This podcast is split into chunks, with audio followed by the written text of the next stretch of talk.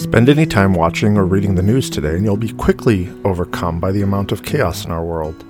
Chaos seems to be growing in all facets of our lives. Chaos was also present in Jesus' time. In the story of Jesus casting out demons from Luke chapter 4, verses 31 through 44, Jesus teaches in the synagogue, and a man with an unclean spirit is present. Jesus silences the demon and casts them out of the man, healing him in the process. What do we make of this story? Are demons reigning in our modern world? Is evil winning? Let's pray. Spirit of life, God of love, open our hearts and enter in, that hearing your word of love, we may become your love for others. Amen. Our first reading this morning is from the Old Testament book of Isaiah, chapter 6, verses 1 through 8. It's called the Divine Throne Room. In the year of King Uzziah's death, I saw the Lord sitting on a high and exalted throne, the edges of his robe filling the temple. Winged creatures were stationed around him. Each had six wings.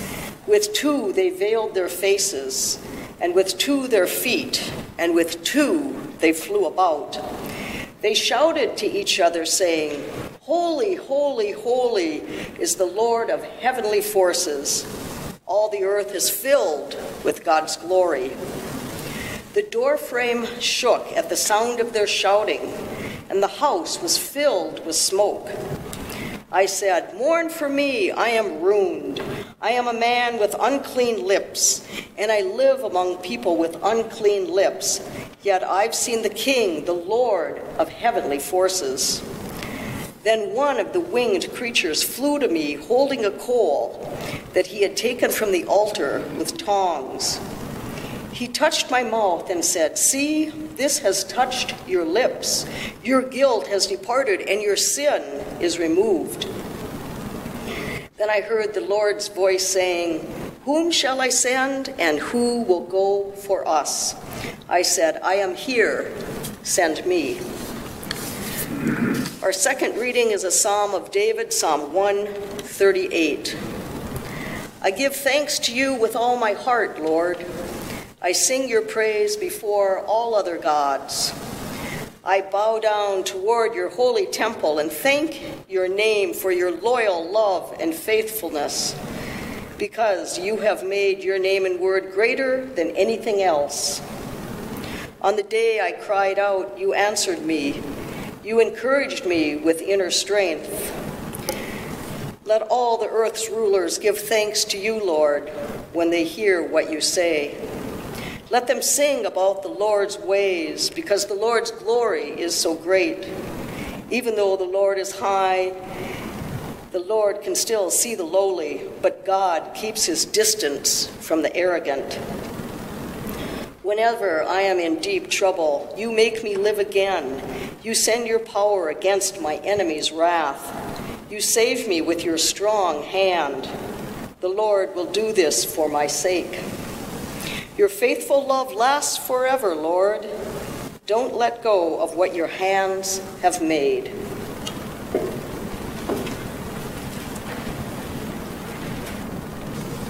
It is not a typo in the bulletin. Our sermon text this morning is the same as our sermon text last week. Because sometimes there's so much stuff in these passages, you can't get through it all in one week. And I don't think you're going to sit here for an hour as I go on and on about a text. So, Luke chapter 4, verses 31 through 44, Jesus in Capernaum. Jesus went down to the city of Capernaum in Galilee and taught the people each Sabbath. They were amazed by his teachings because he delivered the message with authority. A man in the synagogue had the spirit of an unclean demon. He screamed, Hey, what have you to do with us, Jesus of Nazareth? Have you come to destroy us? I know who you are. You are the Holy One from God. Silence, Jesus said, speaking harshly to the demon. Come out of him. The demon threw the man down before them and came out of him without harming him. They were all shaken and said to each other, What kind of word is this? That he can command unclean spirits with authority and power, and they leave. Reports of him spread everywhere in the surrounding region. After leaving the synagogue, Jesus went home with Simon. Simon's mother in law was sick with a high fever, and the family asked Jesus to help her. He bent over her and spoke harshly to the fever, and it left her. She got up at once and served them. When the sun was setting, everyone brought to Jesus relatives and acquaintances with all kinds of diseases. Placing his hands on each of them, he healed them. Demons also came out of many people. They screamed, You are God's son. But he spoke harshly to them and wouldn't allow them to speak because they recognized that he was the Christ. When daybreak arrived, Jesus went to a deserted place. The crowds were looking for him. When they found him, they tried to keep him from leaving them. But he said to them, I must preach the good news of God's kingdom to other cities too, for this is why I was sent.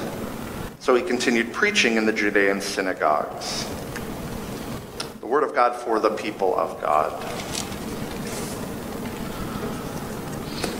In 1973, a movie came out. And I'll be curious to see how many people here have seen this movie.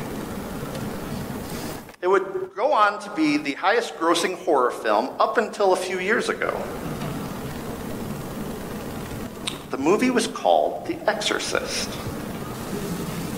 Has anyone seen The Exorcist? Okay, so we have some people who have seen The Exorcist. It was quite a phenomenon as far as movie making goes, and it was really something that impacted our culture. I think I've seen bits and pieces of it, but I can't say that I've sat down and watched the whole thing. And I didn't do it this week either. I didn't gather Elsa and Abram around and say, we're going to watch a movie for Sunday. I didn't do that. So you had The Exorcist come out, and it was this phenomenon in culture.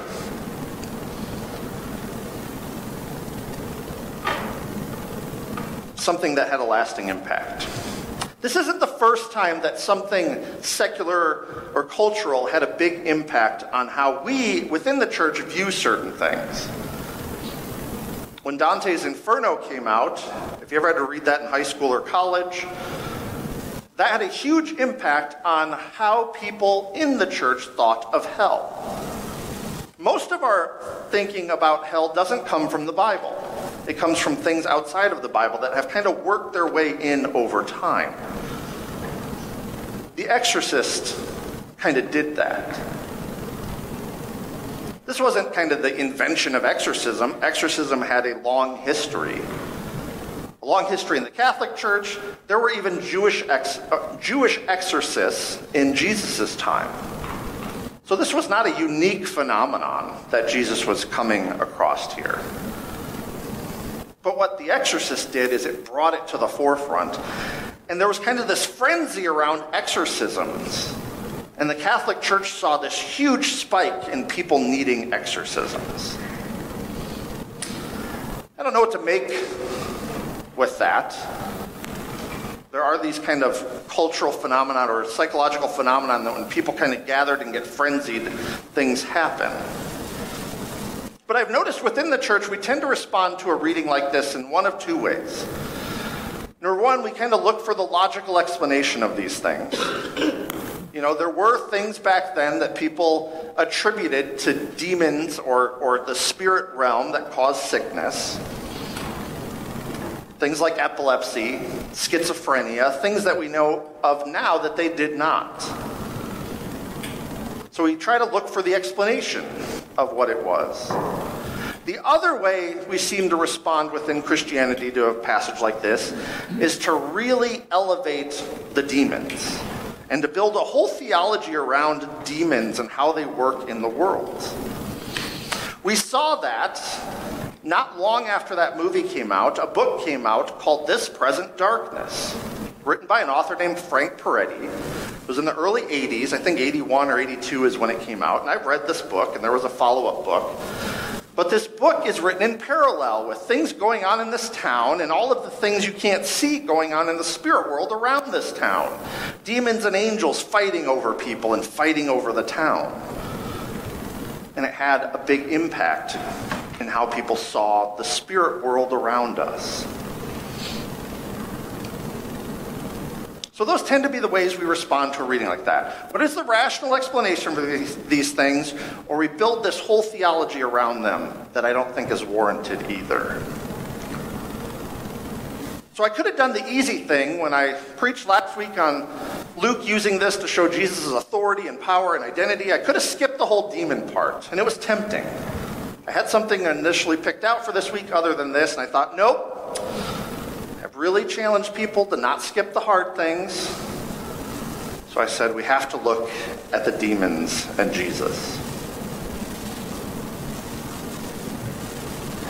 So, what do we have in the story? We have someone coming to the synagogue for worship who has a demon. Whatever that looked like, Jesus recognized it, spoke harshly to the demon, and cast the demon out of the person. The people with Jesus at the synagogue saw this happen and were astonished by it and wondered how Jesus could do such a thing, to claim authority even over the spirit world. Because you have to bring your mindset back to their mindset in those times. They didn't question the existence of a whole spiritual dimension that they could not see, they readily accepted it. They did not question it. All kinds of things were attributed to the spirit world, things they didn't understand. But what they were amazed by is not the fact that there was a demon present. They were amazed by how Jesus commanded the demon, calling for it to be silent and casting it out.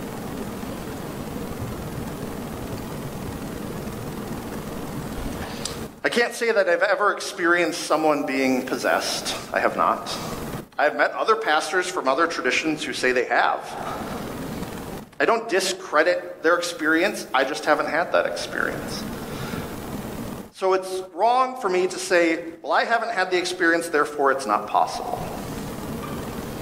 But I think this text has a lot to teach us. Because a couple of things I think are really important. Number one, this takes place in the synagogue. So contrary to, you know, mythological belief, apparently these unclean spirits, which is what demon means, it means unclean spirit, can freely enter these places that are set apart or that are considered sacred by humans, and they can freely enter in. The other thing I think that's important is when we read about the understanding of demons or the spirit world or unclean spirits back in Jesus' time and in after, one thing is common. And it's that these demons or unclean spirits were thought to thrive on the creation of chaos. They thrive on the creation of chaos in the world. Well, that makes sense when you have a lot of illnesses in Jesus' time being attributed to demons or unclean spirits, that's creating chaos in someone's body. If you've ever seen someone have a grand mal seizure, there's nothing more chaotic than that experience for that person. They lose all control over their body. They don't have any recollection of the event. And this idea of the chaos being caused stuck with me this week. Because as I have been kind of deep with other pastors and theologians and things, trying to wrestle with where the modern church is and where it's going, one thing is clear. There sure does seem to be a lot of chaos in the church. I don't think anyone can deny that. And every avenue of Christianity has had their own chaos. We've had our chaos in the Presbyterian Church and split with ordination of gay and lesbian people and same sex marriage. We've had political chaos as people have become more and more divided and no longer want to associate with other people who don't think the same way as them. The chaos of scandals hitting churches which seem to happen more and more often. So there seems to be a lot of chaos in the church. So perhaps, perhaps there is something to say for unclean spirits working in our world. Perhaps that's a thing. We can't see it, we can only see their destruction. Now, here's where the danger comes, though. Because if we were to develop a theology around that, that was us versus them, good versus evil, the angels versus the demons, we elevate them to a position that they don't have.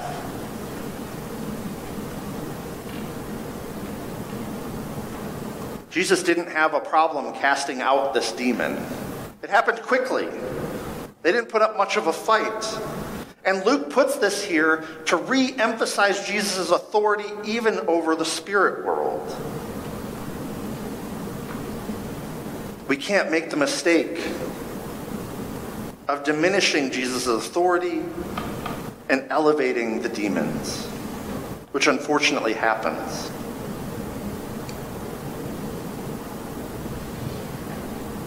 It's clear that chaos seems to be reigning at the moment. What do we do about that? I'm not advocating for an increase in exorcisms.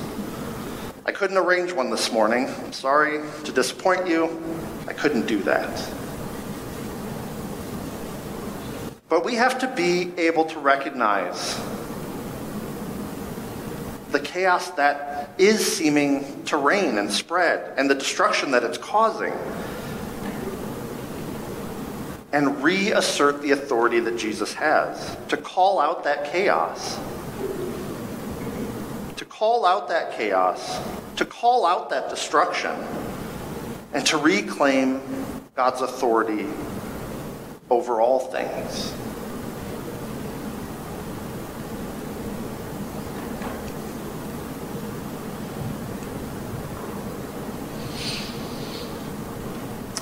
Think about where the church is and where we hope it to go,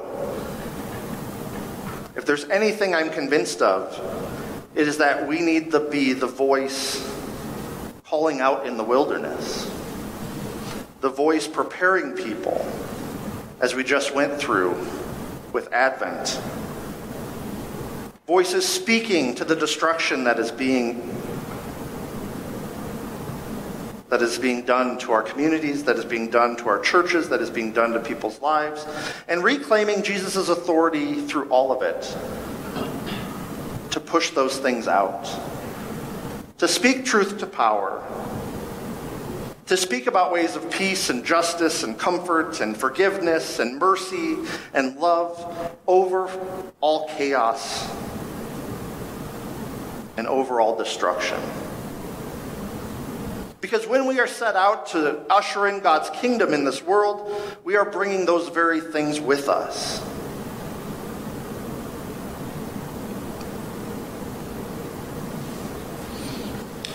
So don't lose faith. Don't lose hope.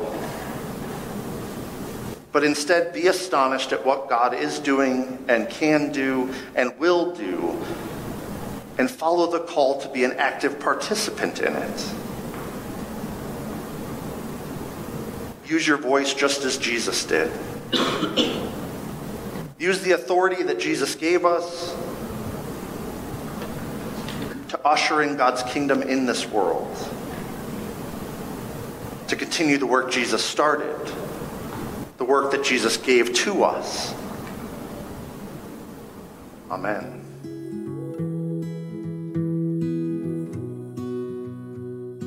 Thank you for listening to this week's sermon from Community Presbyterian Church in Grand Rapids, Minnesota.